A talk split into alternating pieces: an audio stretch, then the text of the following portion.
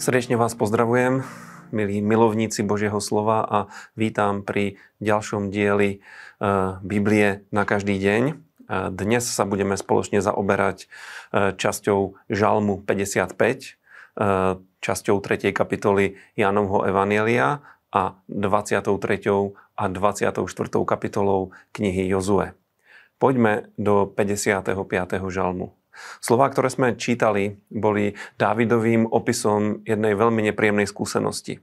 Opisuje tam, že zažil zradu nejakého blízkeho priateľa, človeka, ktorý s ním chodieval do Božieho domu, s ktorým mali e, dobrý vzťah, radovali sa spolu a tento človek ho zradil. E, samozrejme, že ide aj o proroctvo, ktoré hovorí e, o oveľa neskoršej a budúcej zrade Judáša. Ale zároveň nám Dávid ukazuje, akým spôsobom v našom živote riešiť to, keď sa stane niečo takto nepríjemné, že nejaký blízky človek nás zradí alebo sklame. A e, Dávid rovnako ako v iných e, ťažkých situáciách svojho života hľadá pána a práve vo vzťahu s pánom a e, v očakávaní jeho pomoci a v praktickom zažívaní jeho pomoci, jeho dotykov vie cez túto situáciu prejsť a vie to, vie to prežiť. A je veľmi dobré, ako táto naša pasáž končí.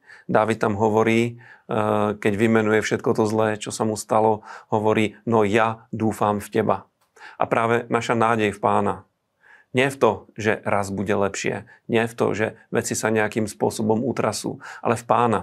Eh, v to, že on je s nami, že nás má rád, že s ním na každý deň môžeme zažívať dobré veci a dokonca aj v tých zlých veciach a v zlých okolnostiach sa môžeme tešiť. Tak to je pre nás veľkým povzbudením. Takže možno aj vy ste nedávno zažili nejakú zradu. Viete čo, s pánom je možné uzdraviť svoje srdce, je možné ísť ďalej a je možné zostať radostným človekom plným nádeje. V 3. kapitole Jána sa e, stiažujú Jánovi Krstiteľovi, že Ježíš krstí veľa ľudí a že ľudia idú za ním ako keby mu hovorili, počúvaj, e, ten Ježiš, ktorého ty si označil za Mesiáša, sa stal tvojou konkurenciou a teraz za ním chodí viacej ľudí. A je veľmi zaujímavé, e, ako Jan Krstiteľ reaguje. Jan Krstiteľ, ktorý samozrejme cez zjavenie Ducha Svetého vedel, kto je pán, kto je Ježiš, tak hovorí, že človek si nemôže vziať nič, e, čo mu nebolo dané z neba a hovorí, že on mal nejakú svoju úlohu. Dokonca sám seba nazýva ženichovým priateľom. Niekým, kto sa má umenčovať, aby pán mohol rásť. A toto je, toto je veľmi dobré a toto je veľmi dobrý príklad aj pre nás, aby sme vo svojich životoch vedeli dať pánovi miesto, ktoré mu náleží že skutočne Ježíš je viac ako my a jeho vôľa, jeho kráľovstvo, e, to, že mu slúžime a jeho osoba e, sú oveľa dôležitejšie ako naše osobné záležitosti a náš osobný prospech. A e, ten text e, končí jedným krásnym vyhlásením, ktoré hovorí Ján, že kto verí v syna, má život. Tak aj z tohto sa težme aj dnes, keď veríme v Božieho syna, máme život, máme väčší život.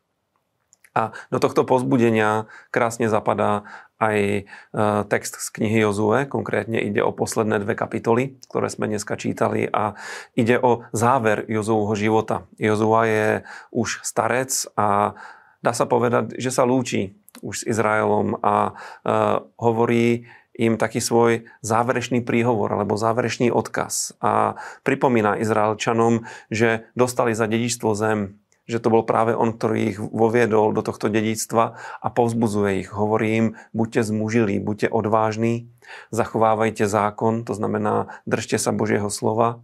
Zdôrazňuje Izraelu, že sa nemajú miešať s národami, ale že si majú zachovať svoju identitu, lebo všetky okolité národy boli pohanské národy, ktoré uctievali falošných bohov a pred týmto Jozua veľmi, veľmi varuje, dokonca hovorí, aby Izraelci ani nespomínali mená týchto pohanských bohov, no a na záver ich pozbudzuje, aby sa, aby sa pridržali hospodina a e, končí to všetko tým Jozuovým vyhlásením, ktoré je veľmi známe.